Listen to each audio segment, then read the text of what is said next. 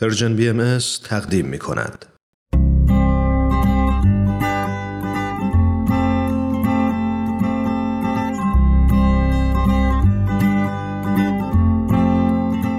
پاراگراف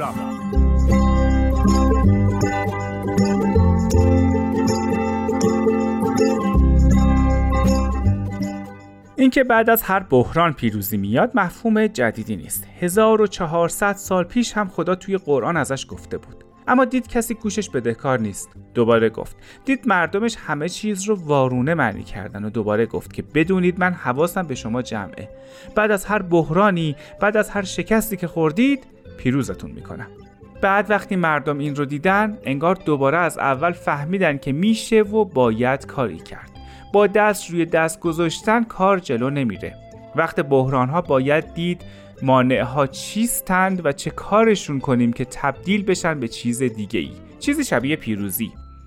مثل همه قصه های دنیا که با یک بحران شروع میشه و قهرمان های قصه اونقدر مبارزه می‌کنن که تهش پیروزی رو برای خودشون برمیدارن. فرقی نمی‌کنه توی یه جنگ بزرگ باشن یا تو زندگی شخصی خودشون. اونا ترجیح میدن مبارزه کنن که به پیروزی برسن.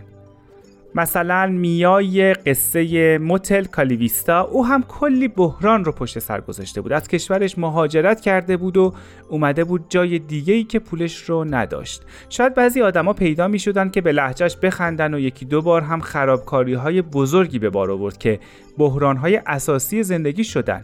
او کاری کرده بود که مادر و پدرش از سر کارشون اخراج بشن و خب این بحران واقعی زندگی اونها بود.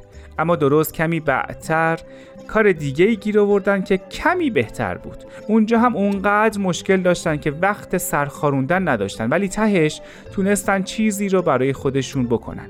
یه تکه از خاک کشوری که با اونها نامهربان بود و حسابی اذیتشون کرده بود.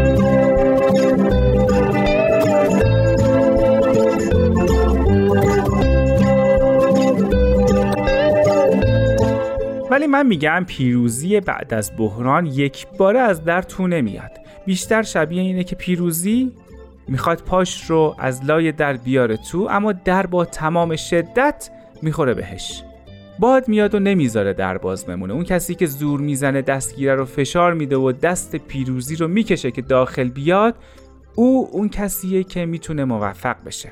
حالا تمام اینها رو هم که کنار بذاریم و بخوایم از منظر آدمهای کاربلد این زمینه حرف بزنیم می‌بینیم همشون همین رو گفتن. همشون گفتن که زندگی درست مثل پله هاییه که باید بالا برین و طبیعیه که وسط راه خسته بشین و مدتی روی یک پله همونطوری بمونید همشون گفتن که طبیعیه که وقتی نیمی از راه رو رفتید بفهمید چیزی رو جا گذاشتین و باید برگردین و بیارینش. ممکنه وسط پله ها زمین بخوریم و زمانمون بره پای پانسمان کردن و زخمبندی. همه این اتفاقهایی که انتظارش رو نداریم طبیعیه. ولی تهش منظره قشنگی نصیبمون میشه که همه سختی های راه رو پاک می‌کنه. فقط اگه به راه رفتن ادامه بدیم.